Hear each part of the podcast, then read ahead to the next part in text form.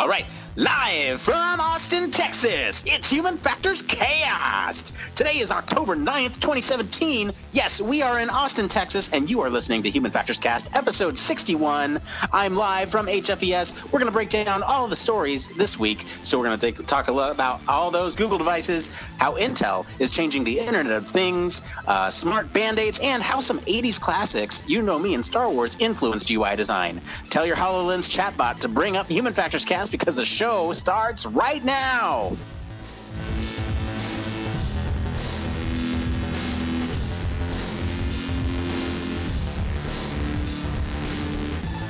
Welcome to Human Factors Cast, your weekly podcast for all things human factors, psychology, and design.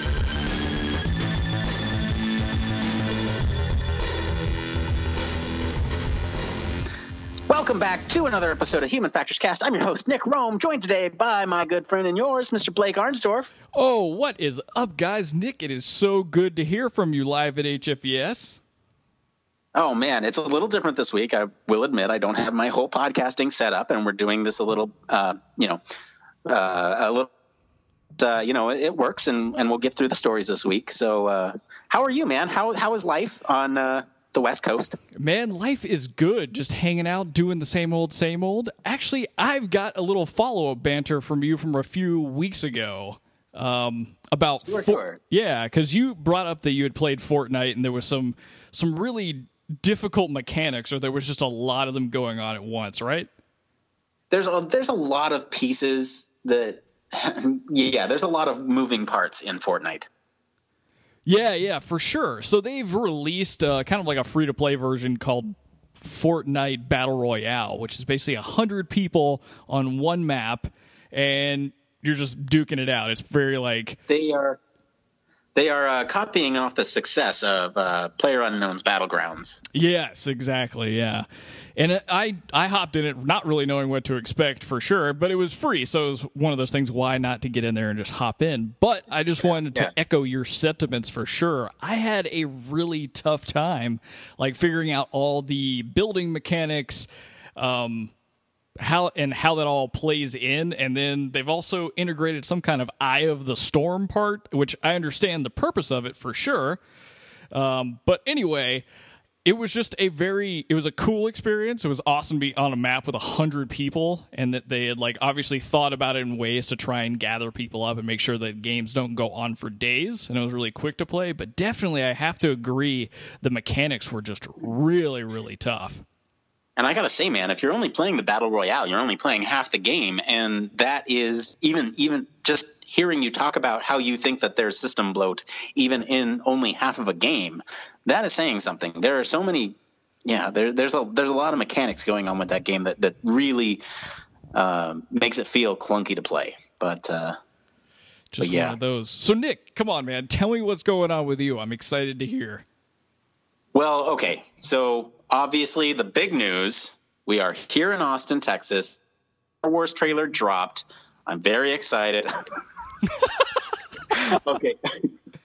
okay. Obviously, that's not the big news. The big news is that we're here at HFES. Um, people want my thoughts on the Star Wars trailer. I like it. Go watch it. All right. Uh, I me at HFES. I'll, I'll talk your, your ear off about it. But okay, so yes, I am here at HFES. The gala was tonight, and it went well. Um, I actually met up with a cus- uh, couple of listeners. So shout out to let's see, I have them here: uh, Logan, and we got Preston and Christy, and John. So thank you guys for coming up and talking to me. Uh, we really appreciate it. We love it when you guys engage with us and let us know that people are listening and it is worth our time. Um, in addition to that, we are going to be having a couple bonus episodes this week, uh, and it looks like looks like no promises here, but we may have guests on the show.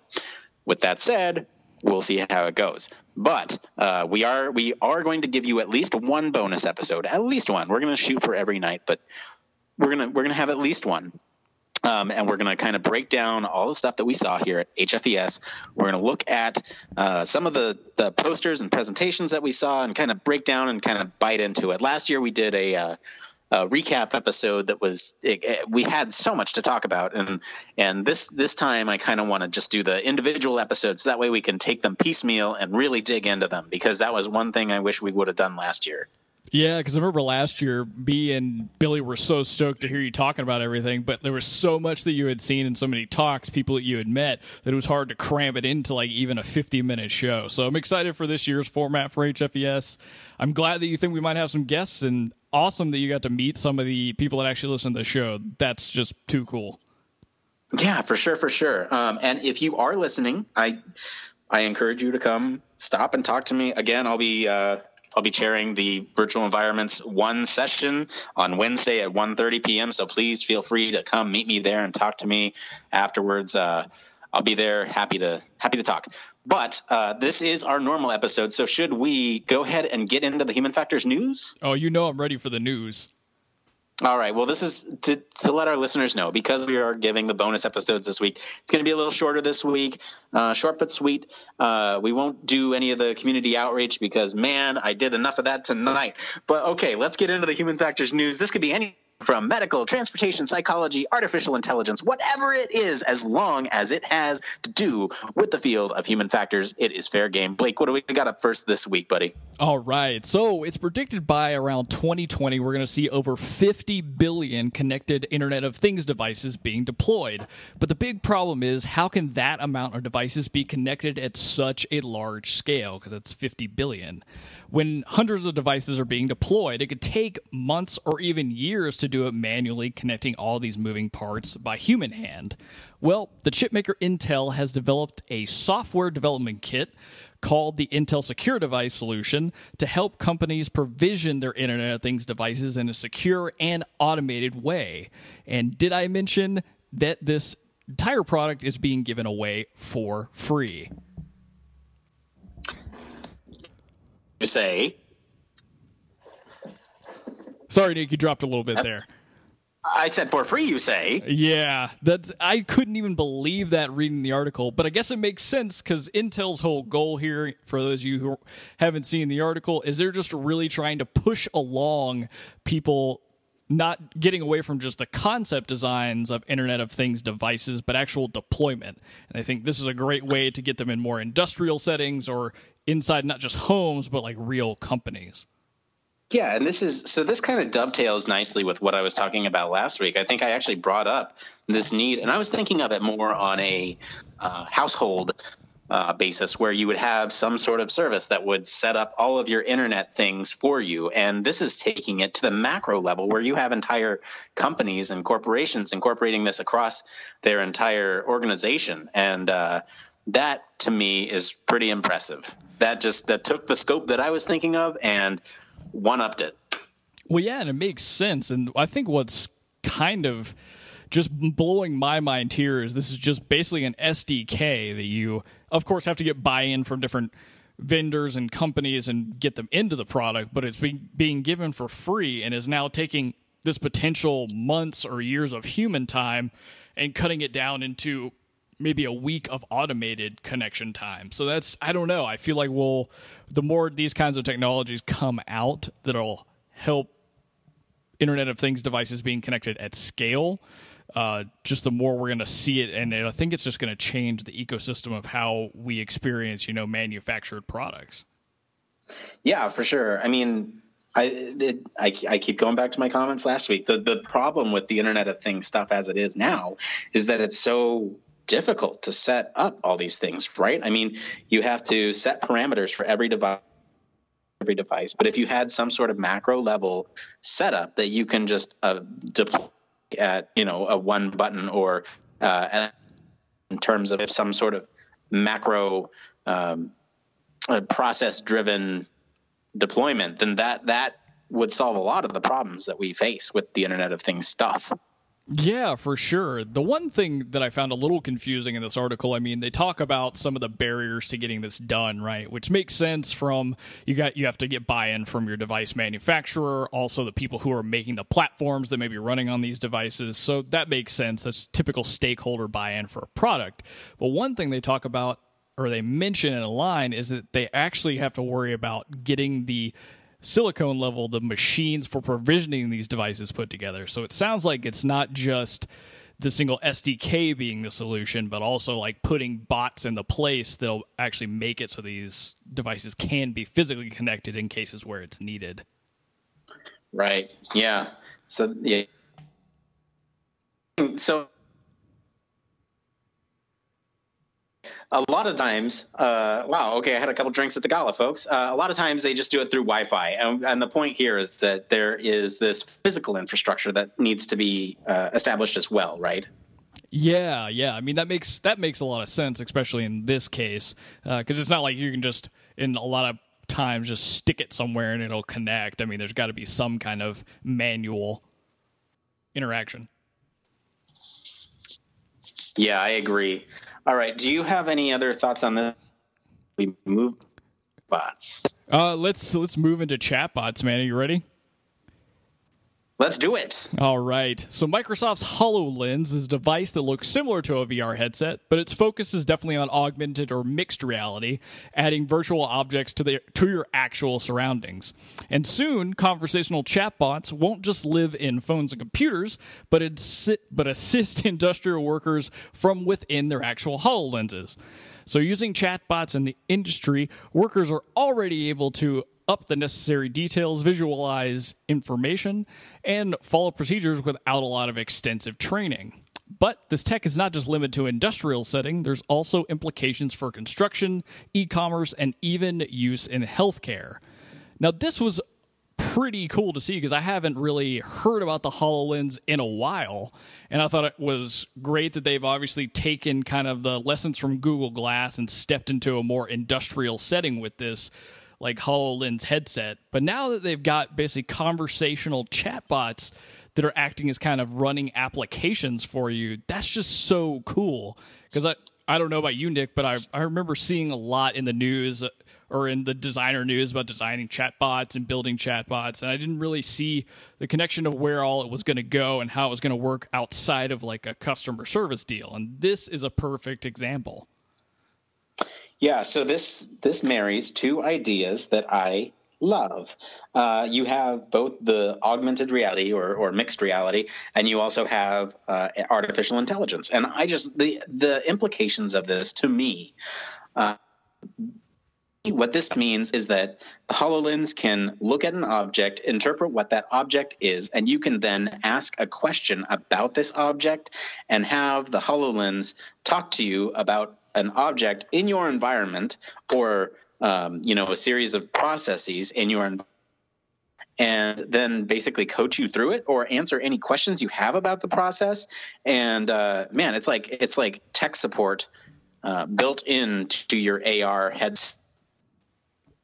yeah exactly nick. I mean it is. It's like tech support on steroids. And it's it's that awesome concept that i don't know i've always felt like i've seen in movies it's it's I'm going to make it analogous to a Matrix reference. It's not exactly the same, but it's almost like being able to plug into something and learn all the moves. Well, in this case, you have a chat bot that allows you to put overlays on your over what you're looking at and give you hints about what you should be doing or the procedures to go through. And it, it's crazy the examples that they brought in too, because they've got everything from identifying if steel beams on a construction site are the wrong size uh, to actually showing you showing a surgeon an outline of the spine and all the nerves while he's actually performing surgery. I mean, there's just so many implications of this technology. It's crazy. Yeah, I was actually doing a lot of preliminary research for a project that had a lot of these threads. Obviously, I can't talk much about it, but um, uh, I was doing a lot of research for this, and it's it's nice to see that this is hitting mainstream, where um, you know, at, least the uh, using the Hololens in the environment to and help uh, the users learn what it is they need to be doing in specific contexts. And uh, it's nice to see that they're adding the chatbot functionality. The big thing to me is the chatbot, right? I mean, this is this is basically uh, further another way to manipulate your environment or overlay your environment with additional information feeds. And the chatbot, sure, but that chatbot can, if it, if it has eyes on your environment, it can use AI to determine what these objects are and Ah, I love it. I love this. Yeah, and it's it's like a step above what we can do with like things like Siri or any of the other personal virtual assistants out there because it's not just going and getting you information or telling you things or doing kind of smaller tasks that you can have it automate for you on your phone. It's actually showing you in your environment like okay, this is what you asked me for, here's how it fits into what you're actually seeing in your field field of view and even here's how you could manipulate it to make the changes you want.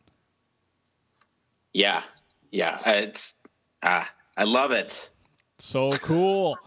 All right, I'm sure that I'm sure the audience will be making fun of us for saying how much we love it, but this is such a cool like application of chatbots and into the Hololens, and I feel like this is this at some point is going to be inside of glasses, not like Hololens headset. I don't think that's too far in the future, but anyway. Well, yeah, I mean, it, will definitely be interesting to see where the technology goes. And I feel like I end a lot of our stories with that. But seriously, I mean, that's why we do this show. We do this to get in early to the left of all these things that are coming out. And how are we going to interact with these things in the future? And so it's important to start thinking about these things early.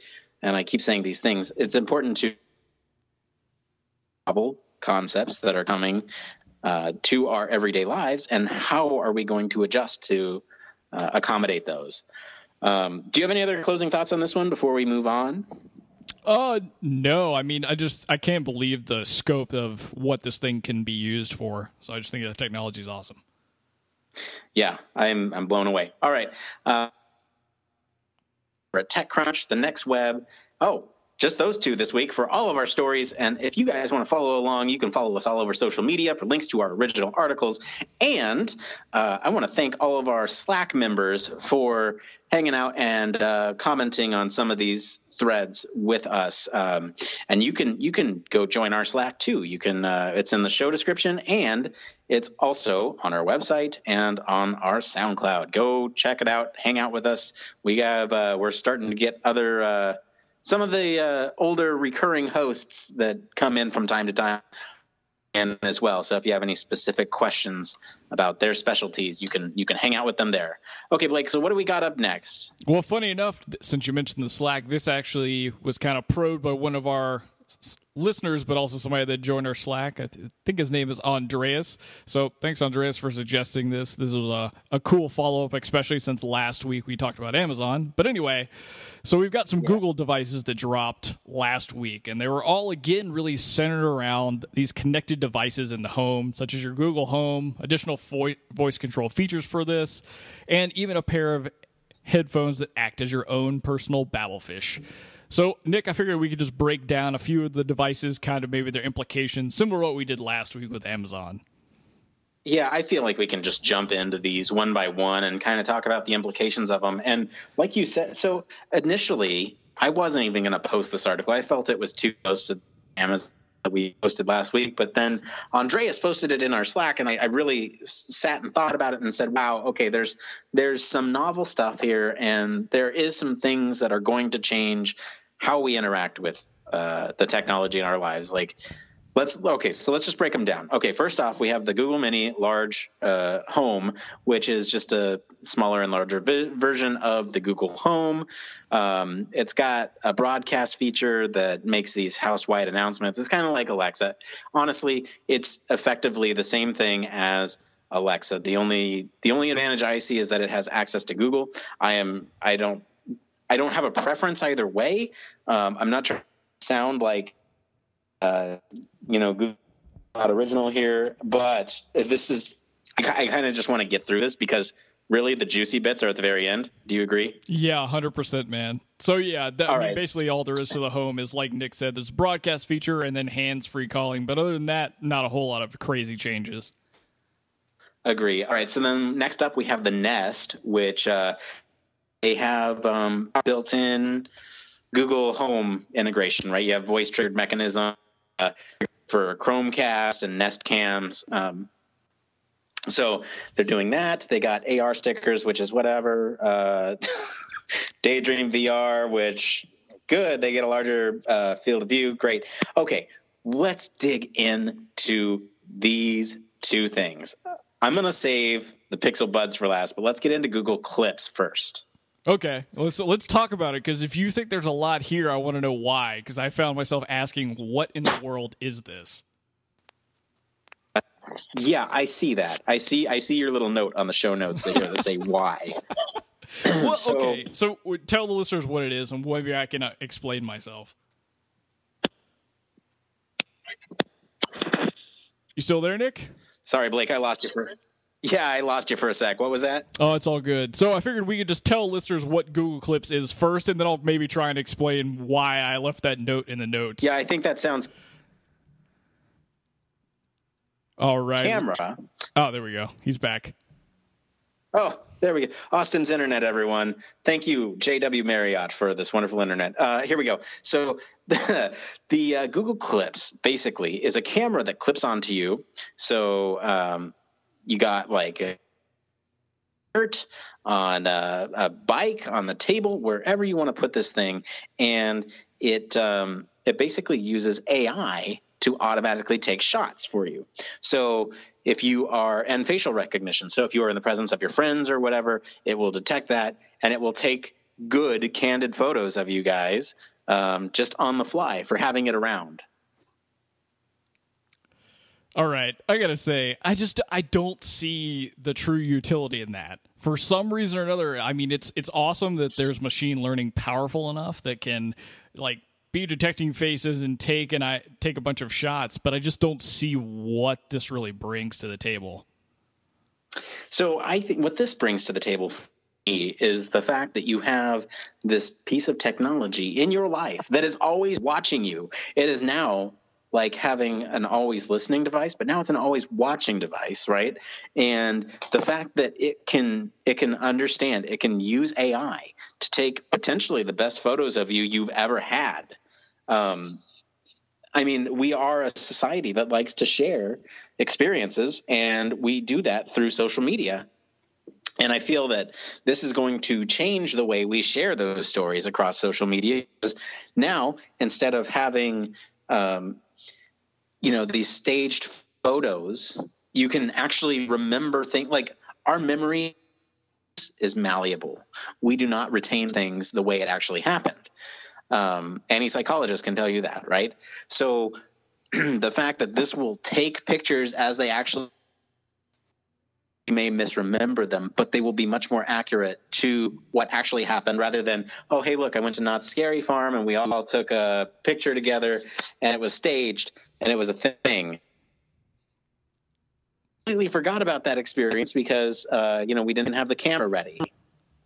Yeah, totally. I mean, it could. I could see how it would. Um, I guess really caption a lot more action and maybe catch some memories that you would forget later on. Um, and it's just one of those things. Like if you put it on and tried it out, maybe I'd have a different opinion of it. It just seemed like a kind of amongst all this connected technology. I mean, aside from the AR stickers uh, it just seemed like an odd thing. But I, I agree with you. People really like to share all their experiences. And what if you could have something that was always rolling uh, and you didn't have to have somebody who was good at taking pictures with their phone? Um, so, right. yeah, that's, I mean, I see, that, I see your point. That's the big one for me. I'm terrible at taking pictures, and I'm always constantly being reminded and prompted to take pictures um, because I'm I'm very much one that likes to just sit and enjoy the experience. But uh, you know, other forces that be remind me to take out my phone and take pictures. But with that being said, I don't feel like I fully converted you, and that's okay. I'm kind of playing devil's advocate for this here because I feel like if I got this and put it on, it would be like oh look there's like seven hours of footage of me playing video games on the couch. And remember that one time when i uh i got up for some water? Oh man that was a good time. But i mean like you know to wear it out to events or something it might be a little weird to have a camera on you that just kind of records. It's also that whole concept of big brother right that we're gonna have to get used to. Um, it's just more in your face, I think, with this. So I don't know. I'm I'm not entirely sold on the idea either, but I I felt like it was worth talking about because it is something that is a complete 180 from how we do things now. Oh, surely. And I think probably part of my like angst against it, I guess, is because I love taking pictures. I mean, that's something I love doing is doing composition of photography, taking pictures of of events, going out and shooting a video with my camera. So it's it's something that I love to do. So I of course have a hard time thinking like having some other piece of machinery do it for you but i have to admit there is beauty in the fact that this could be capturing like a lot of actiony things say you're like with your family or out with your girlfriend and you guys are having a good time and just by the fact that there's a little bit of ai put in this camera that has good facial recognition skills you could capture an entire day together and it would it would be you could share on social media you could send it to your friends so there's definitely utility in it and i'm glad to get your perspective because when I saw it just kind of like, you know, clipped onto the flower bag, I was very confused about why there was a camera on the flower bag clip. Yeah, I mean, yeah, we'll have to see. I I'd be interested in picking one of these things up and testing it, but who knows? Okay, this is the real meat and potatoes of this Google story, though. You ready for the Pixel Buds? Oh my goodness, this is so cool. These are amazing. So these basi- basically these are headphones. These are headphones, but what they do is if you're in a foreign country and where you know people are speaking a language that you don't understand, it will basically take that language and translate it in real time in your ears. So it is like you are hearing the language of the natives. And that is so cool.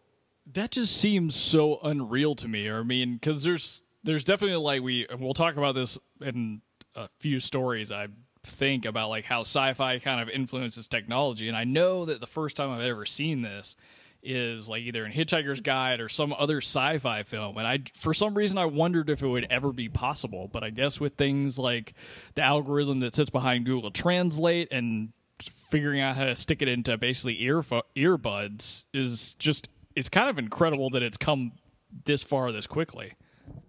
You know this is so this is the most exciting thing to me because i think this is going to change the way that we interact with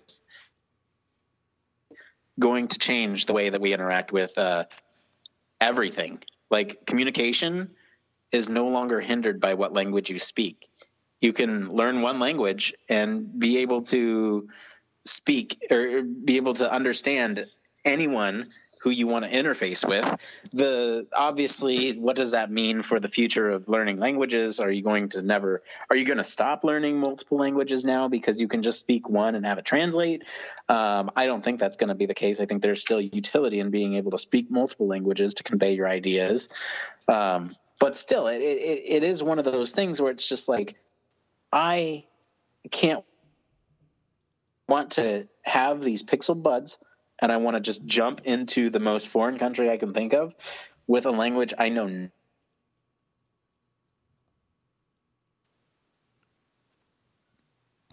Sorry, Nick. It looks like you dropped off there a little bit, but I definitely can echo your oh, no. sentiments. Yeah, yeah. I, I just want to if I can survive with these things. Yeah, I mean, obvious, honestly, when when I saw it and um, and then I saw like you and Andreas talking about it in our Slack. I went and took a took a peek at them, and honestly, I really wanted to just buy two pairs of them and take them anytime that I go and travel to different countries, so that you could converse with somebody and they could understand you too, in case it's like a non-predominant English speaking country. Right. Or something like that, because it's uh, like that's the biggest barrier to entry now, which is not that crazy if people are carrying around two sets or if this becomes like a ubiquitous thing. Um, I don't know. This this kind of step is uh, is awesome to see from Google. Because I won't lie, I was kind of like, yeah, okay, great, they added more more features to their like Google Home and already existing products. And Google Clips is cool. I mean, that's it's obviously an awesome algorithm behind a camera and I'm a sucker for cameras, but this really blew me away and I haven't seen something come out that was just seemed like a big time transformative technology like this in a long time yeah this yeah this was the big story. And i'm glad uh, i'm glad we got pointed in the direction of this because like i was just I, I was meh about it until i saw that and and started talking about it. And yeah it's it's exciting. All right uh, let's get through these next couple stories here. All right so what do we got up next? All right this one is again trip down sci-fi lane for me so typically, when you're taking care of a cut or a scrape, that usually means you're swabbing, swapping out bandages a few times and making maybe putting a little healing cream or hydrogel on there. But what if the dressing or bandage could dispense that stuff on its own? Well, of course, the University of Nebraska Lincoln, Harvard, and MIT are pushing the envelope in this regard, testing a new smart bandage.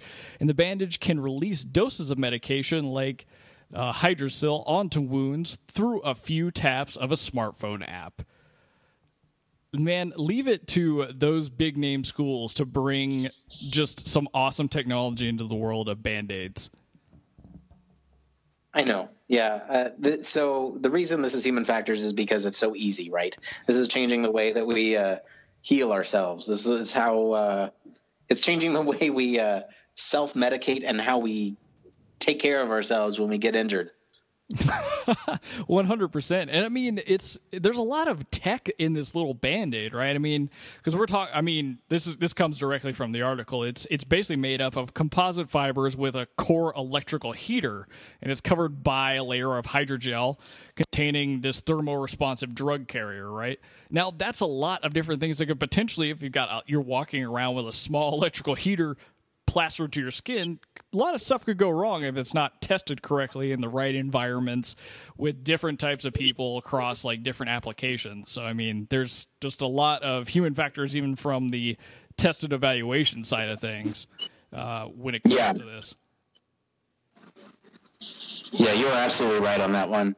Um, so, what what's up next for these? Uh, the, they're trying to uh, the FDA they're looking to integrate uh, new sensors in with these fibers to measure blood glucose levels. They're basically expanding its functionality and capability. Yeah, it's it's almost like they're gonna at some point just have this is a bad analogy, but I'm gonna make it anyway. Like Nicorette patches that'll act as your entire all-in-one Fitbit at all times. Because I mean, we're talking about now measuring blood glucose, pH, all things that you were talking about. Plus, in this case, maybe even healing wounds at the same time. Um, so I don't know. Wearable technology just gets cooler and cooler. I agree, and I I, I love this little bit here at the very end um, that suggests that maybe someday we'll have a progress bar on our bandage that tells us how healed we are. I love that idea. I think that's awesome because I don't know. Honestly, I'm pretty bad about putting band-aids on things and all that kind of stuff, but I feel like if I knew how long I had to wear it and was able to see progress over time, I'd be more inclined to take care of cuts and scrapes like that. Because it's like, do you see what I'm doing? I'm setting us up for the next story. That to me is just pure sci-fi because it's like uh, it's like a system status of your body. It is. It's exactly that. Sci-fi. Sorry, Nick, you're cutting out a little bit again. Oh, I just said, speaking of sci fi, let's move on to the next one. Okay. Yes, indeed. Speaking of sci fi, so one of the cool things amongst the plethora of things that are cool about sci fi is that it actually acts like a bit of a demo for technology that hasn't even been invented yet. In that way, it's a bit like UI design and, a, and an idea about how a product will function that needs to be developed by someone with knowledge of both coding and potentially hyperspace. So in 2017, it's shaping up that is as something of a tipping point with regard to UX as users push back against feature loaded interfaces. The current feature load is actually super reminiscent of the 80s when visions of the future usually came overloaded with visual indicators. So, just to just to take a blast from the past, let's look back at some sci-fi classics and see what would have delighted and what would have sent a user going down a navigational black hole. So definitely, I, I don't know if uh, I've talked about this on the show before. There's a book that is a lot about this, more so geared towards what we can learn from sci-fi in terms of UI design and user experience. Um, it's called "Make It So." But a lot of these pointed out here are actually some of like the instances that they talk about where it's like s- system overload status in terms of how much information it's trying to push in. So it's pretty cool. Yeah, so uh, let's break these down. So first one is Star Wars. Uh, I'd be more than happy to talk about this one. Um, so the uh, the whole Death Star wireframe plans. Um, yeah, yeah. I mean, it seems it seems clean and straightforward. Uh, it's a visualization of what's going. Shoot the dotted line into the tunnel opening, and then watch it travel down to the center of the circle, and boom. Okay, good. Uh, the single color simplified visualization. It's uh, clean, much uh, much more sense than some movies UIs where they add things to look more real, right? Um, the uh, brightness contrast is good. Thick line size would probably pass the AAA uh, level to um, for web accessibility guidelines. It, it sounds like it's it's it's good and it's acceptable, right? Yeah, I mean, from for standards that we like apply today, I mean, it's it'll work. That's for sure, and it's not so much overload. It's it's right, like you said, relatively simple and straight to the point. So this is funny because we actually had the Star Wars podcast uh, a long time ago in a galaxy far, far away, where we actually broke down human cyborg relations, where we actually kind of talked about. Uh, um, human factor stuff in the Star Wars universe, and, and it didn't really work out. But this is this is a point that we actually made in that in that show was uh, how the um, the interface in Luke's X-wing is horribly overdesigned, and it it's got a lot of sci-fi looking things that really don't do a whole lot of stuff. And what could it possibly do if it was a real interface, right? Yeah, exactly. And I mean, that was kind of fun to do, right? Because we're looking at cinematography and things that are purposely over designed just to look intricate and super in the future, which in reality is very ironic since, I mean, as the like opener says in 2017 we're really trying to pull back the amount of features that are in products and go for a much more minimalist look so the future is shaping up to be a little more uh, feature like a smaller set of features versus like an overload that we see a lot of these examples. Sure, sure. There are a couple movies in this list, but let's just jump down to uh, Jurassic Park just because of time, and then uh, and then we'll move on. Uh, you want to take Jurassic Park? Oh yeah, so this this particular one was hilarious to me because it it definitely was reminiscent of old Unix systems, and that's something I just have not seen in so long. Um, but basically, so it's just one of those where the designer's trying to get the user's head around the cloud. So just going around trying to show the controls of Jurassic Park. And it's just basically a giant hall of boxes. So I Oh, I apologize guys. Seems like there's a bit of a siren going on. But anyway, Uh-oh. Uh, so it, so this is one of those UIs where you just really don't know if you need all of these boxes to depict a three dimensional world like it's actually doing. Um, and overall, it's really just. Um, sorry, lost lost my train of thought there.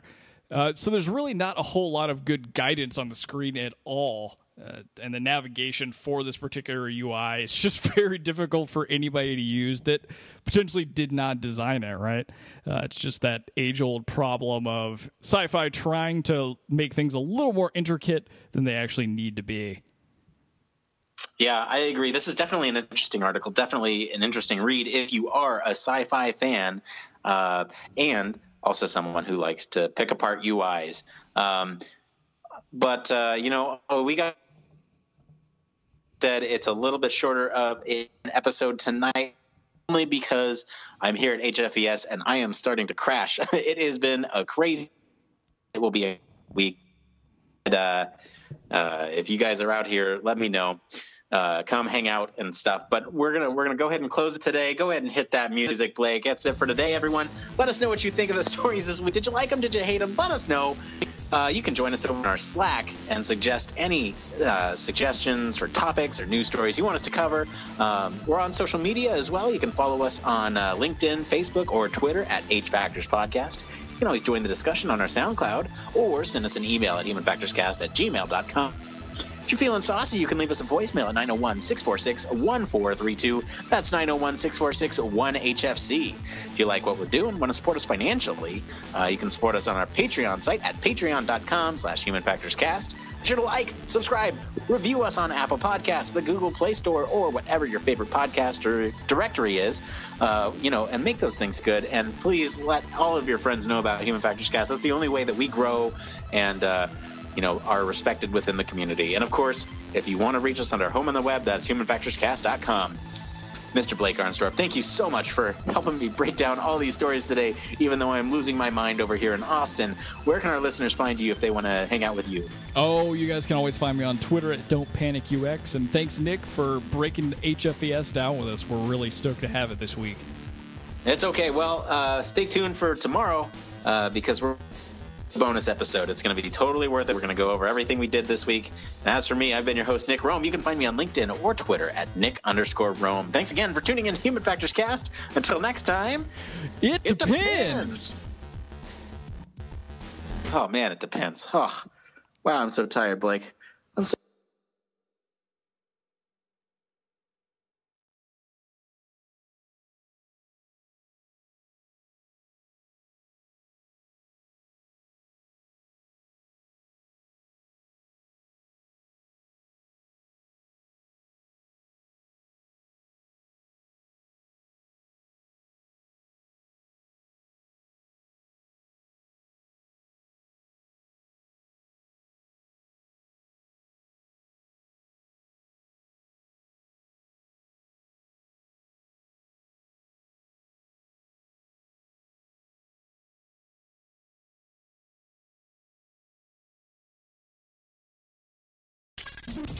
Spacecraft, railway locomotives, nuclear submarines, healthcare, jet aircraft, these are all examples of highly technical systems and organisations, and all have one particular thing in common.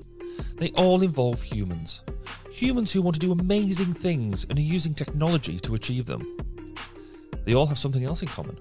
They have amazing people ensuring that the users who are involved can do what they need to do, are safe when they do so, and have the optimum user experience. These people are human factors practitioners, and on 1202, the Human Factors podcast, they talk to me, Barry Kirby, about what they do, sharing their career paths, highlighting their ideas and best practices, and fundamentally raising awareness of our discipline. Find us on 1202podcast.com, on social media, and on your favourite podcast directory, because it's more than just common sense.